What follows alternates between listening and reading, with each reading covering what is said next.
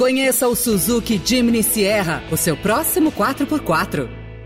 Veloy é a solução completa que você precisava para gerir sua frota.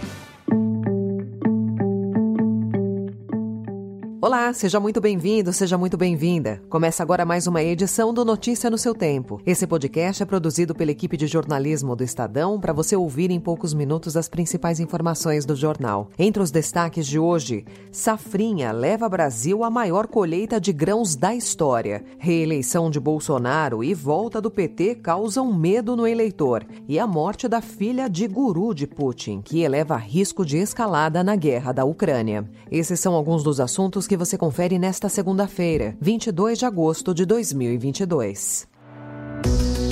Estadão apresenta Notícia no seu tempo.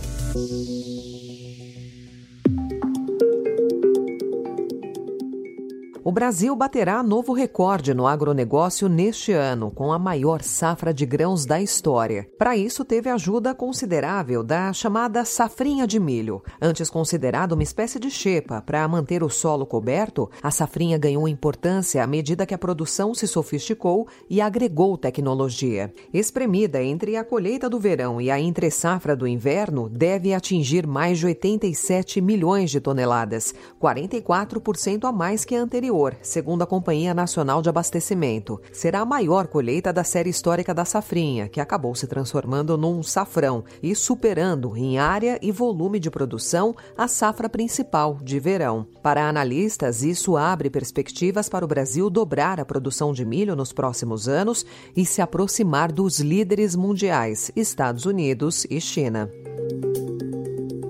O aumento dos impostos para o andar de cima e a diminuição para os brasileiros mais pobres entrou no debate da campanha presidencial nas discussões das propostas de reforma tributária. Lula prometeu uma reforma que aumente a taxação das camadas mais ricas. Ciro Gomes acenou com a implementação do imposto sobre as grandes fortunas. Simone Tebet fala numa reforma tributária para diminuir desigualdades, mas sem a criação de impostos. O ministro da Economia e principal assessor econômico do presidente Jair Bolsonaro, Paulo Guedes, Guedes, na sexta-feira prometeu também tributar os mais ricos. Do ponto de vista de renda, vamos transferir a renda, vamos tributar um pouco mais lá em cima, mas simplificando os impostos, que a base de arrecadação aumenta e essa massa de arrecadação maior pague a transferência de renda. Ao contrário de Lula, Bolsonaro não toca no tema, mas tem dado carta branca ao ministro para continuar falando de propostas na campanha. Nem Bolsonaro, nem os governos do PT, no entanto, conseguiram aprovar uma reforma tributária.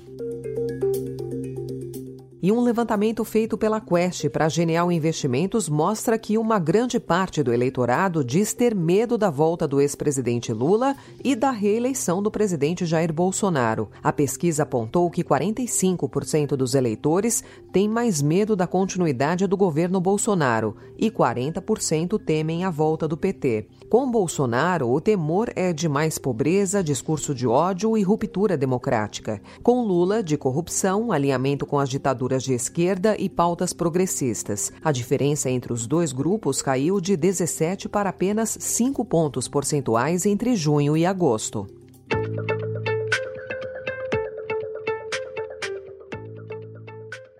Em entrevista ao Estadão, Luiz Felipe Dávila, que é o candidato do Novo à presidência, afirmou que o centrão empresarial está interessado em ganhar o governo e não o mercado, ao comentar subsídios a empresas nacionais. Ele disse também ter certeza que seu correlato, o centrão da política, estará com o governo, seja a qual for em janeiro. Dávila declarou ainda que em um segundo turno entre Lula e Bolsonaro, prefere anular o voto e preparar o seu partido para liderar a oposição democrática democrática ao vitorioso.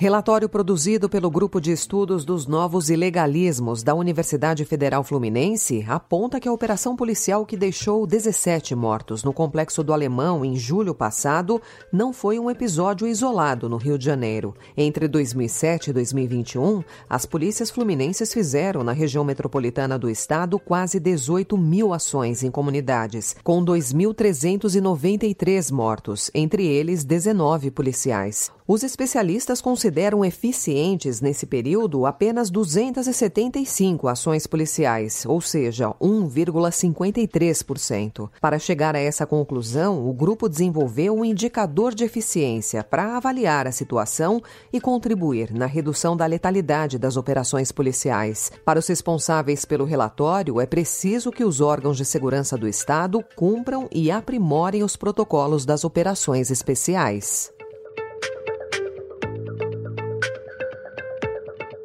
A morte de Daria Dugina, filha do ideólogo Alexander Dugin, que é apontado como guru do presidente russo Vladimir Putin, na noite de sábado em Moscou, ampliou o risco de uma escalada no conflito entre Rússia e Ucrânia. O governo russo investiga a explosão do carro de Daria quando ela saía de um evento do pai na capital russa. Aliados de Putin acusaram a Ucrânia de estar por trás do atentado, que aparentemente tinha Dugin como alvo e foi premeditado, segundo a polícia. A porta-voz do Ministério das Relações Relações Exteriores da Rússia, Maria Zakharova evitou responsabilizar a Ucrânia, mas sinalizou retaliações caso o envolvimento seja confirmado. Do lado ucraniano, o governo do presidente Volodymyr Zelensky negou o envolvimento com o ataque. O Estadão também informa hoje que startups estão movimentando o mercado de viagens de ônibus. As vendas online de passagens rodoviárias e urbanas têm atraído empresas de aplicativos brasileiras e internacionais com diferentes propostas de atuação e preços atrativos. A ideia é disputar passageiros de empresas de viação tradicionais e de viagens aéreas. A concorrência e a digitalização se intensificaram nos últimos anos com a entrada no negócio de empresas que oferecem passagens a outros estados e cidades até 40% mais baratas do que as viações tradicionais, dependendo da data e do percurso. O transporte interestadual e intermunicipal movimenta em média 20 bilhões de reais por ano, segundo a Flixbus, que é uma empresa alemã de venda online de passagem rodoviária considerada a maior do mundo, excluindo a China. Essa foi mais uma edição do Notícia no seu Tempo, com a apresentação e roteiro de Alessandra Romano, produção e finalização de Felipe Caldo. O editor de núcleo de áudio é Manuel Bonfim. Obrigada pela sua escuta até aqui e uma excelente semana para você. Você ouviu Notícia no seu Tempo. Conheça o Suzuki Jimny Sierra, o seu próximo 4x4.